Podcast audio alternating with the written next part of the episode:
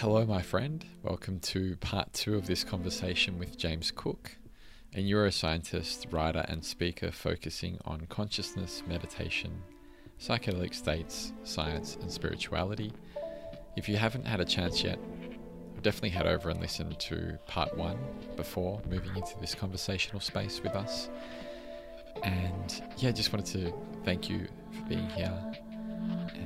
The Daydreamer podcast is here to help you cultivate your own practice of presence, to help you contribute more fully and in your own unique, particular way towards the ever emergent blossoming of the unfolding world story.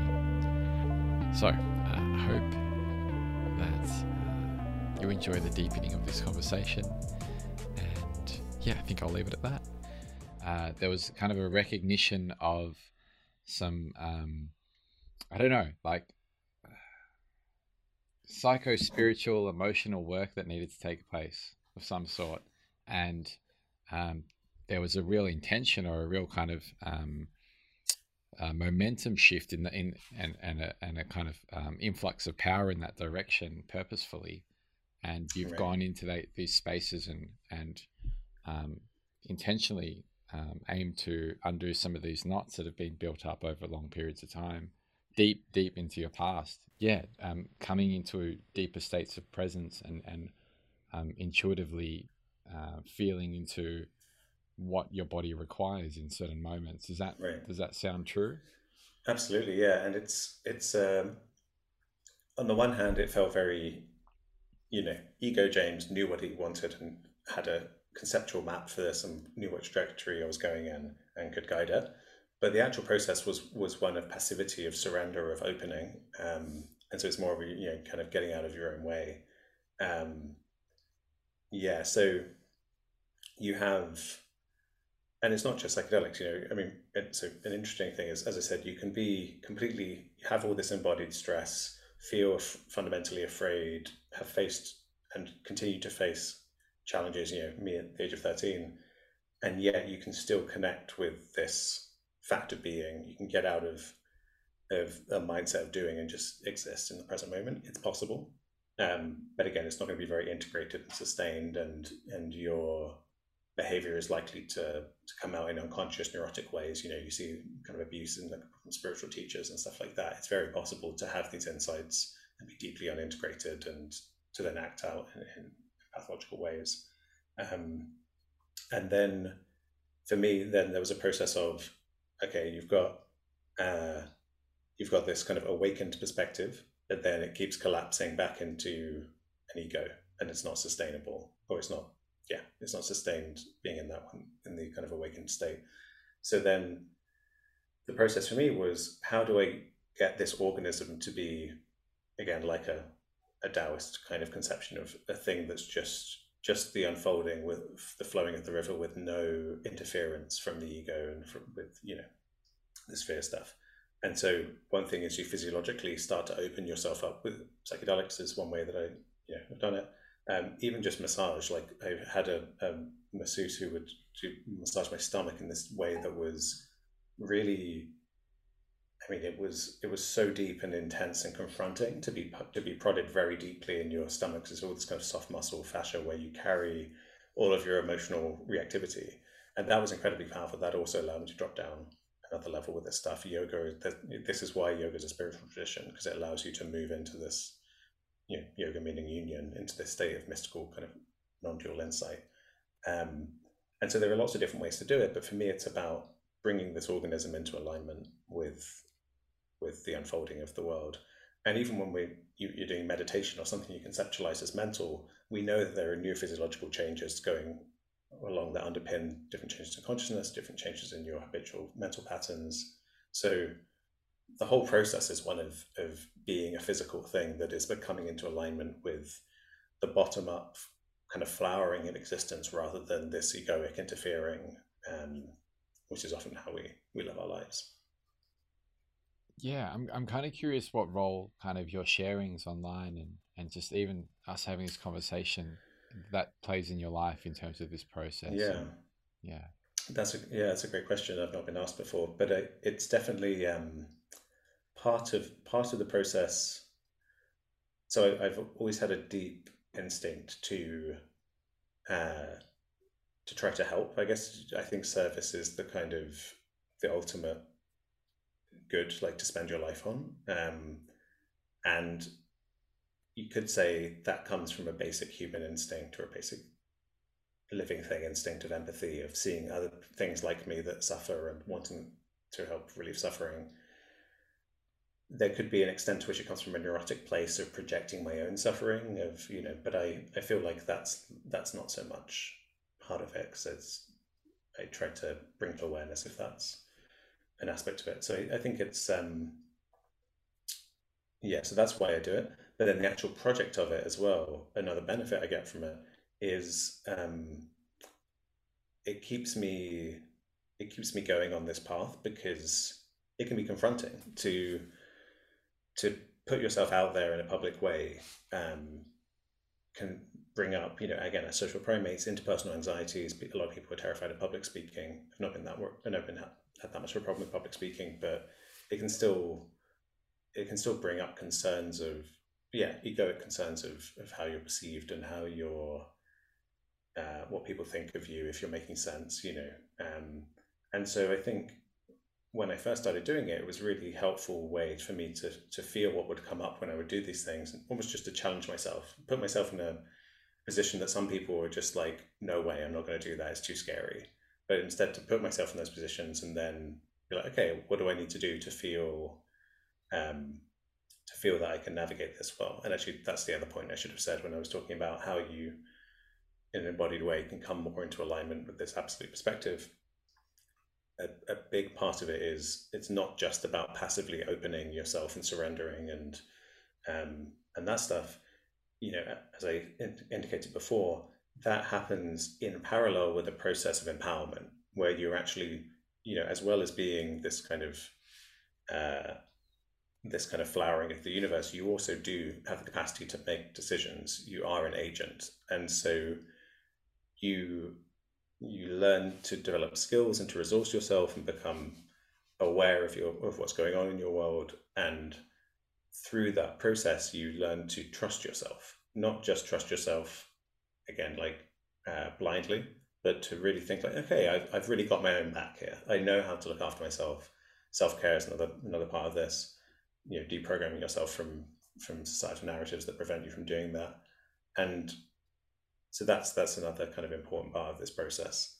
Uh, yeah, that might have taken a off topic from you. Uh, off topic's fine. I'm kind of a little bit more curious in this direction. So when you, when we're talking about this kind of these things that come up for you in terms of the sharings, like certain vulnerabilities and and um, you know um, uh, emotional knots that you know still kind of arise maybe through the process of of of that participation or that that service.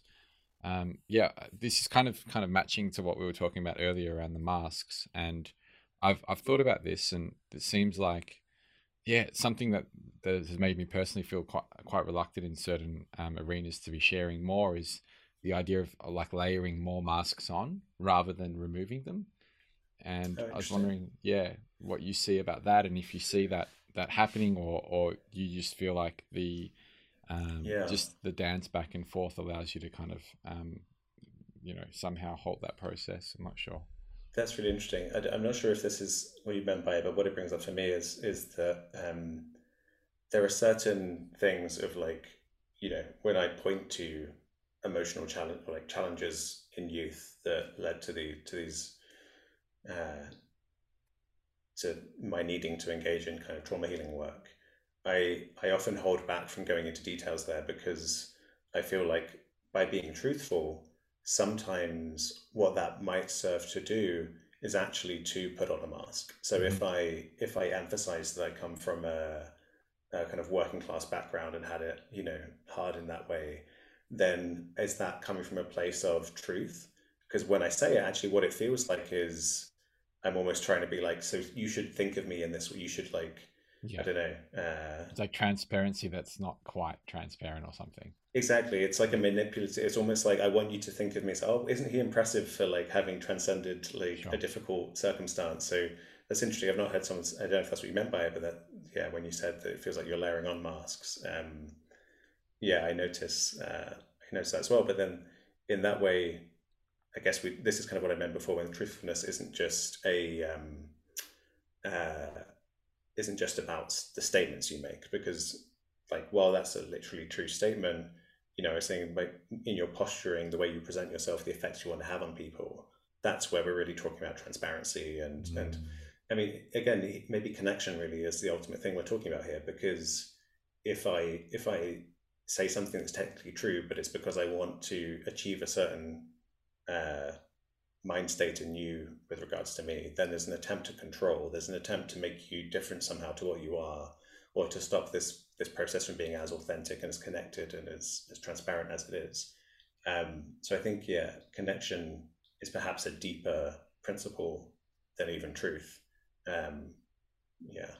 And yeah, no, I'm watching kind of what we're doing and why we're doing it it seems like there's there's a light that's being shone on the emotions in your life and i've thought about this recently just um, probably conducting some kind of a possibly conducting some kind of experiment where i just kind of name kind of reasons i'm doing every single thing for a whole day or something or maybe even just for an hour or, or a week possibly who knows? But this kind of um, naming and ritualizing i guess every single action i thought would be an interesting experiment.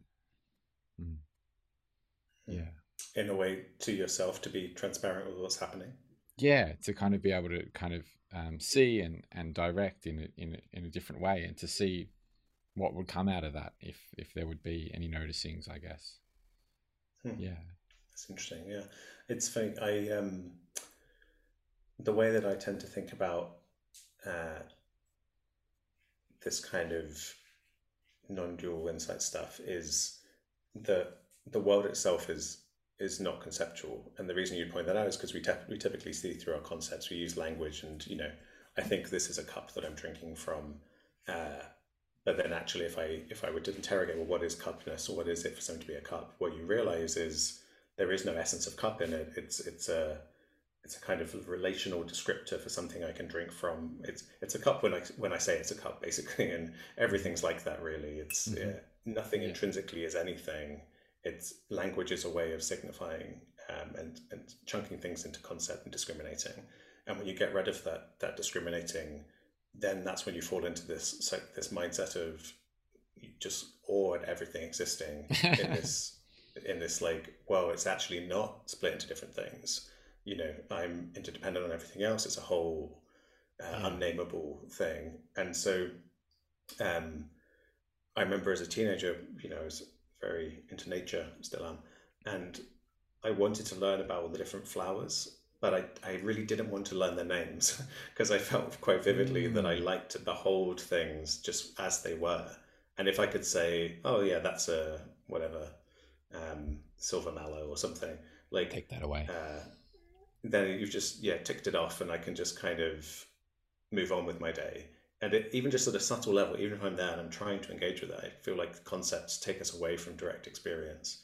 Um, yeah, so then I, I, have a slight aversion to using language, like um, in in any kind of practice around uh, what you might call spiritual stuff. So when people do like noting, um, you know, or counting the breath, any anything that's conceptual, I, I t- feels to me like it's moving in the wrong direction.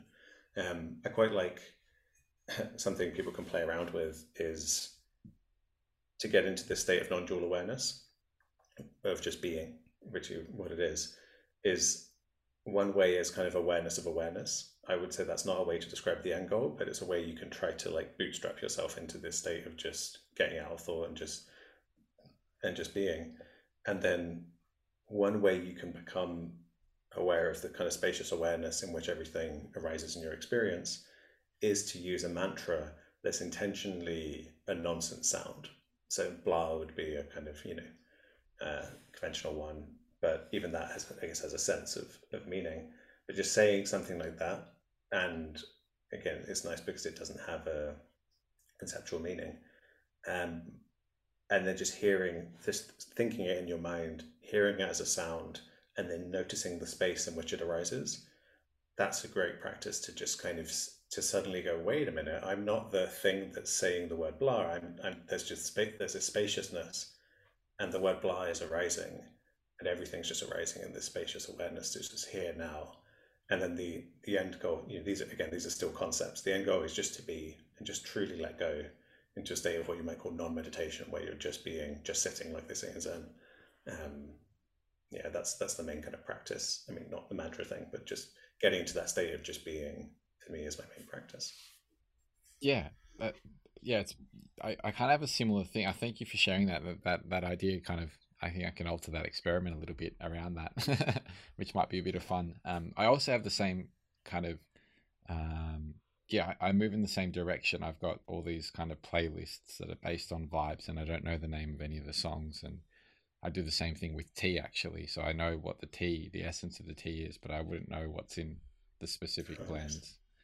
Um, so I can definitely kind of relate to that. I was there's something came up around uh, the idea of moving through uh, our own versions of reality or the unified one, and the sense of um, doing it without our traditional senses. And I know you, you you've done. I'm sure you've done quite a bit of study in terms of perception.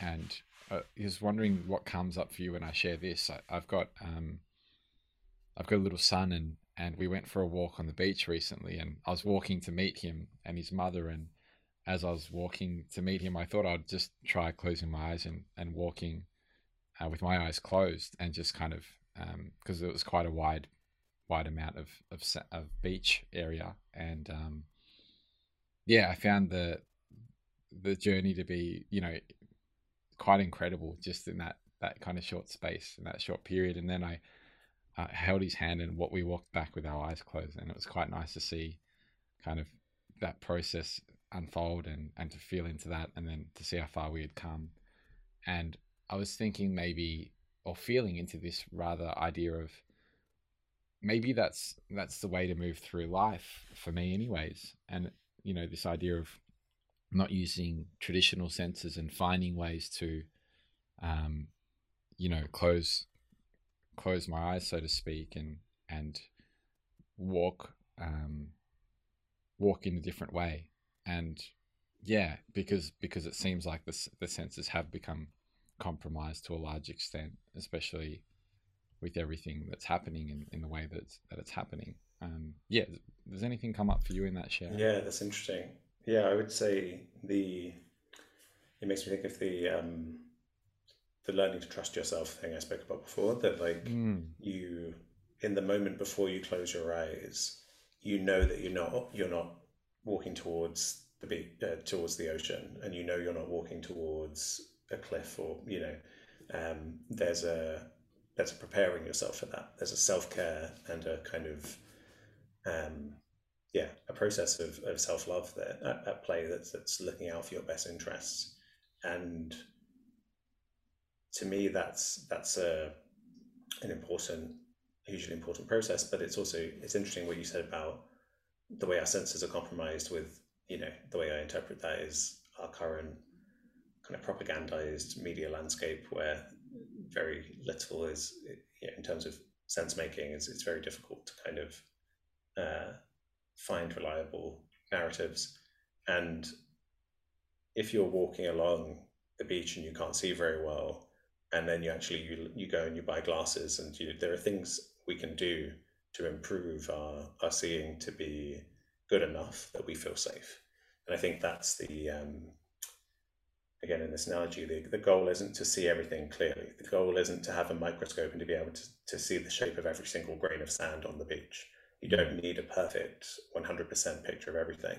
You just need to know that you're broadly safe. Because existence isn't safe. It's not fundamentally safe. You know, like we we will die, harm will come to, to us or people we love, and and that's just kind of part of the game.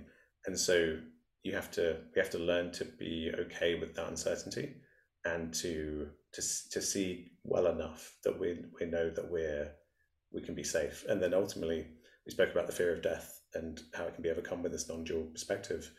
You that's important as well because that allows you to really get into this level of non-attachment where you're like, I'm going to walk along the beach with my eyes closed.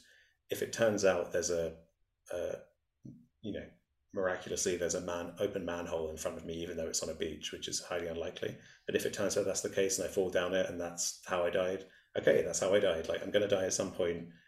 Like that it just happens. Like you know it could happen at any point. So being okay with that in a in a deep way where you, you're not just bypassing your, your fear of death but you're contextualizing it getting out of this egoic ruminative evolved psychology that's obsessed with our own survival um, is to me is a really helpful way forward would you be able to uh, speak to me around the living mirror of consciousness theory that you that you kind of developed and and mm-hmm. maybe yeah maybe it would be nice to just explore that with you and and see if i'm wrapping my head around it in the way that yeah. you know. So there's there are a few different ways you could describe it. Um to me maybe one way you could describe it is to say that um what consciousness is is not I mentioned earlier how it's it's not separate from what we are as physical embodied living things. Um, so what you can understand it to be is an, an interfacing process. It's like an activity. It's not really a, it's not like a substance or a material or something like that. It's a it's not it's a process more than a thing.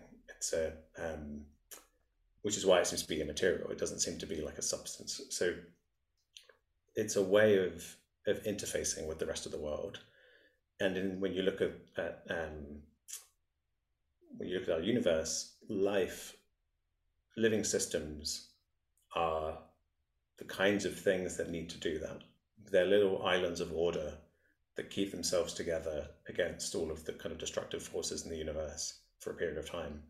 And to do that, you need to interface with the world around you. So on a, in a big picture level, you could say consciousness is it's like this relational thing.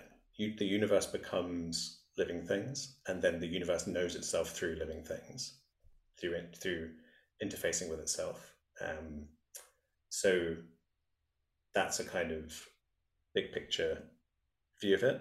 You can also flesh it out, as I've done in, in the kind of academic work, in, in as like a rigorous scientific theory of like here's the biophysics thermodynamics of life and here's why it necessarily entails a process that we model with something called bayesian inference where it's like uh, this relates to kind of the predictive processing model of the brain where to be to be a living system you need to be predicting what's going to happen in the next moment. So if i'm if i'm walking down the street and then there's a bus uh, you know moving towards me and one moment it's a certain size of my retina the next moment it's bigger then bigger then bigger if i if my brain and if, my, if as a whole organism i interpret that as just moment by moment okay that now it's bigger now it's bigger now it's bigger i need to be predicting into the future because i'm time is always flowing i'm i'm i need to navigate through the world that's what it is to be a living thing I need to predict that because it's getting bigger, it's going it's going to get even bigger, and it, that means it's getting closer to me and it's going to hit me. So to live, you need to do that process of prediction. You're all we're always we're always feeling slightly into the future to feel what happens next. Um, because the world fundamentally isn't isn't 100% safe, like I said earlier. Um, so yeah, you can think of it in these different ways in a kind of technical, like how the thermodynamics of life necessitates this predictive process of of knowing the world around you, or in this more poetic, you know, life is the way the universe comes to know itself, and that process of knowing is is consciousness. Mm. So, yeah. So, where just curious in terms of um, the footsteps through the sand and and the presence in each footstep, and um, the non-predictive nature of that walk, I guess. Um, because there's a deep presence in the mo- moment of each step. Maybe there is prediction going on on some level, um, in the background. Um, but I just yeah, that kind of comes up for me, and I'm wondering how that that theory kind of informs the way that you may live your life, or you may go through, you know, your steps. Yeah, it's so one on one level, it makes it makes it feel. I mean, I'm putting the cart before the horse a bit here because I already had a certain worldview when I came to this theory, but it reifies this this worldview for me of in the universe. We are an unfolding of it. Our conscious experiences of the universe knowing itself through us. Um, So we're not these little isolated, lonely uh, machines that you know are irrelevant. We're we're part of this this process, and consciousness is a fundamentally natural like part of the world, kind of waking up to itself. Uh, and so I think that's a, a great vision of, of existence. And the most consequential thing I would say is that it's really made me confront issues of suffering and harm causing in the world because I, you know, the traditional way of thinking is don't don't hurt a cat or a dog because they're almost certainly conscious, although philosophers disagree. Um, you know, we all we all tend to think someone who like kicks a cat for no reason is not behaving wisely or, or nicely because we think the cat can suffer. Um, people when it comes to kind of setting rat traps or something, they'll, they'll most people probably still feel like there's an issue there of like it probably feels pain, and um, but then other people would deny it. Then you get down to insects or say fish. You know, a lot of people say fishing is fine because they can't feel pain, but in this picture they would they would you know feel pain. And they get down to kind of killing insects, and again it gets gets a lot more fuzzy here. It'd be interesting to know the statistics and how many people think it's an insect suffers if you you know, swat it or something. But then you go even further, and now in this picture, all of those things can suffer, and single celled bacteria can as well. So if you take an antibiotic that kills, you know, uh, all these little single cell things in your in your system, or even if you wash your hands, you're killing a lot of living things that, that will suffer in those those moments. Uh, Can you show me so, how that links with the theory, James? I'm just kind of yeah, so if you could help me with that. Any the idea with the theory is that part of the problem with the main the kind of the dominant way of thinking in the neuroscience of consciousness is a focus on the brain as a kind of causal as the causal mechanism behind generating consciousness, a kind of machine way of, of thinking. Um, whereas I I think the correlation between brain activity and consciousness in us is actually consciousness exists as an interface in a loop between us and the environment but in us, it does run through the brain, this process. So there are correlations, but there are also correlations. Um, you know, I taste coffee. I tend to taste coffee when I'm drinking coffee. So there's there's correlations with other physical things in the world as well. Um, so I, am saying brains aren't strictly necessary for consciousness. They are in us uh, for us to kind of uh, just the way we're structured. But in other living systems, they don't need a brain. What they need is to be an embodied living system. That's the relevant thing to being conscious. Now, the first form of life, the simplest form of life, is a single celled organism, uh, like an amoeba, like a bacteria, a bacterium. And they evolved to multicellular things that have operate by the same principles. But I'm saying if, it, if life is the important thing, then, then feeling should exist in single celled organisms as well, in bacteria. So when, I mean, when you wash your hands, you're, or say you put you know antibacterial gel on your hands, as we've all been doing with COVID.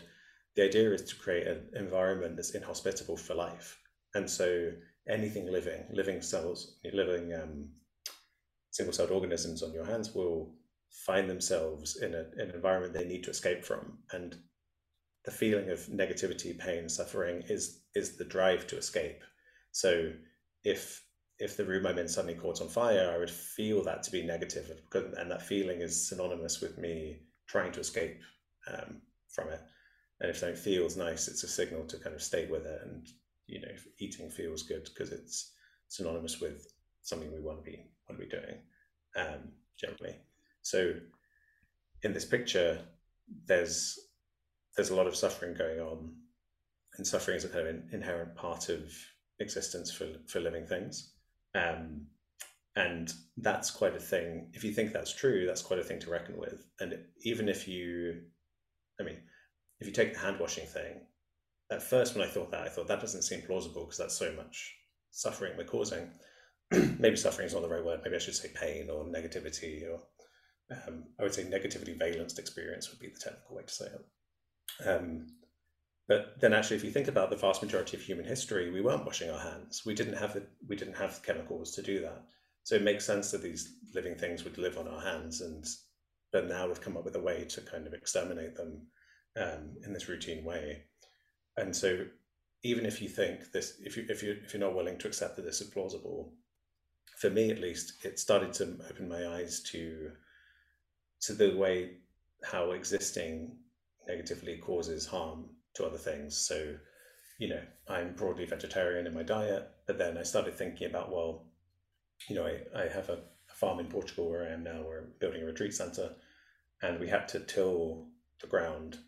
And then after that, I was thinking, well, how many you know, are there moles in the ground whose nests have been disturbed? Are there insects that got killed in that in that process?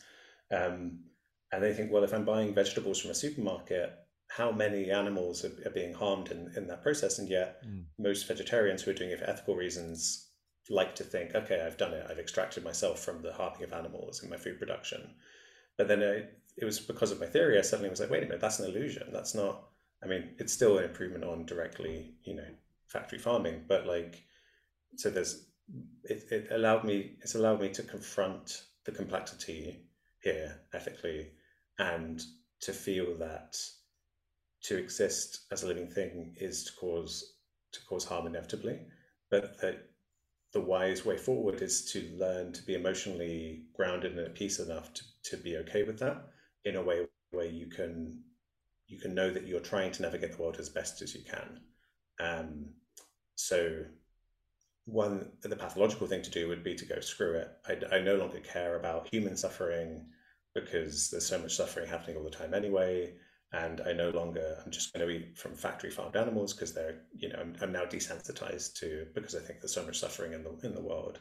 Um, that would be a way of of creating a block or like trying to suppress the negative feelings by just kind of dismissing them. Um, for me the ultimate way forward or the end point with with living a good life is to live in a state of of staying with one's anxieties, with one's challenges and difficulties in a way where you can integrate them and you can stay with them. Um, that process to me is what it is to be a person is is to we, we we don't find ourselves in a utopia or a hell we find ourselves in this mixed middle ground and so we just have to navigate our way through it and use our feelings to, to navigate. So I would say existence is a navigation problem, and that's fine. Most of us, or a lot of people, especially when emotional stress gets too high, they want nice and neat solutions. They want to say, I, you know, I can live this lifestyle and I can call myself a, a perfectly ethical person. And then if you bring up how the, the you know, the minerals and the microchips were, were got through slave labor in mines in Africa and stuff like that, they don't want to hear it. And so that's not a white that's a neurotic you know disconnected way of being in my in my view. And it's it's a challenge but but i think people feel like if they're sometimes they feel like if they're the that living with ambiguity is not a satisfactory endpoint they want certainty. But again that typically comes from when there's why would why would you need certainty? Why would you need to aggressively reify beliefs and to hold on to them strongly? Usually because you you feel unsafe or you've faced challenges um, and I mean, this is this is ultimately what leads to extremism in politics as well when it comes to things like fascism, where people just want nice, simple narratives where they can say that outgroup is to blame, project all of the problems on that outgroup, and if we persecute them, then we'll feel like we're in we're we're moving into a positive place because we we've just consolidated all of our anxieties into one place and we're dealing with it. And that's a kind of delusional danger, highly dangerous um, way to be. And so, what I'm advocating is the inverse of that: is a state of instead of coming up with quick fixes that are delusional, you stay with the open um, uncertainty of being, which is just the, the state we find ourselves in. Yeah, it sounds like a, a, kind of similar thing to the walking on the beach and a similar thing to these psycho right. uh, psychotherapeutic kind of um, motions that you go through working through emotional trauma and exactly i'd say emotional health is is one of the most important things that you know if it, one of the best things i think we could do for our culture would be to have a norm where we, we talk about emotional health and we make it a kind of centerpiece of the culture where we don't celebrate toxic individuals and and reify their egos. Instead, we have a, a, a, nuanced understanding of what it means to be emotionally grounded and healthy. And um, can you tell me a little bit more about the retreat center? I, I am I'm conscious of time and I don't want to take up um, more than um, you may have available. Um, so just feel free to yeah let me know maybe if you Thank if you. you if you want to shut things down soon. That's fine. Um, but yeah, I'm, I'm curious to know more about this this place this this place in Portugal where the um the internet goes out from time to time and and and Yeah. you know it seems like the wild winds are blowing quite quite quite strongly. Yeah, the internet's now stable, thankfully. Uh, we've upgraded. So, um, but yeah, thank you uh, for having me here. I should I should wrap up soon. But um, yeah, so the uh, it's called the Surrender Homestead. That's the, the tag on like Instagram's the main place Oh, we're that fits in nicely. posting. Yeah. Yeah, it's, it's uh, it was my wife's coining the name, and it's this concept of surrender is really important to both of us. Um, I've I've discovered that some people, I was going to say some people have an have a, negative associations with it. What I probably should say is some people, some egos have a negative association with surrender. they they uh, but that's precisely what, why it's so important. I mean, I guess people can have a conception of domination and that kind of surrender to, but um, but to us, it's this this surrendering to and trusting existence to hold you and just you know surrendering to that unfolding. Um, so yeah, we're hopefully 2023 we may be able to start having some retreats. It's going to be very small and intimate, maybe eight people at a time. Um, and yeah, the kind of themes that I spoke about here a lot. I feel like the I'm going to see how it kind of evolves naturally and take feedback from people and see what people need, what people want. But the overarching framework that I kind of work in is this one of non-dual insight. Ideally, you can you may come having had one of these experiences of kind of mystical experience, unity, enlightenment, awakening, whatever you call it, and or you may try to access it through these te- meditation techniques, like I mentioned before, um, and then this process of integrating it. So that could be through somatic body work, it, but it could just be through meditation, uh, spending time in nature here, um, potentially plant medicine. Uh, so yeah, there's there's a few a few things we're we're throwing into the mix, um, and it's been a it's been a long project. It's been a few years now. We've been trying to build it, but it's getting there, and uh, could be could be as early as 2023 that we'll start having retreats. Well, my friend, I'm sending you uh, plenty of supportive vibes on that on that journey, and and uh, Thank you. yeah, looking forward to kind of um, hearing about that flourishing. And it seems like it's it's quite a beautiful thing to be, um, you know, birthing into this into the sphere at, at this time. Yeah, so it's, we're in a beautiful place in the mountains in southern Portugal. The weather's great. Um, it's a fruit farm. Yeah, it's wonderful. Cool. Um, would you just, you know, I'll, I'll definitely put some links and everything in, in the chat. And um, yeah, did you want to share a little bit about how people might be able to check out your stuff, you know, the YouTube channel or Living Mirrors uh, podcast? Yeah, thank you. So um, the easiest place to find everything I'm up to is if you go to drjamescooke.com.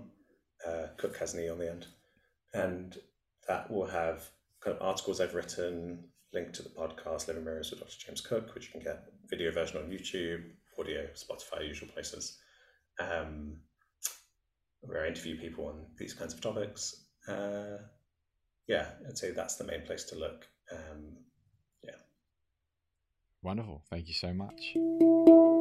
Thanks for taking this space and time to listen deeply and, yeah, engage with this conversational space. I really appreciate your presence.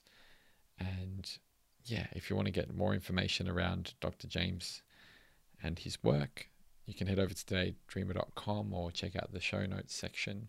If you'd like to get in touch with me personally to deepen your connection with this family that I'm forming, this community around the show, then please feel free to email me, michael at todaydreamer.com.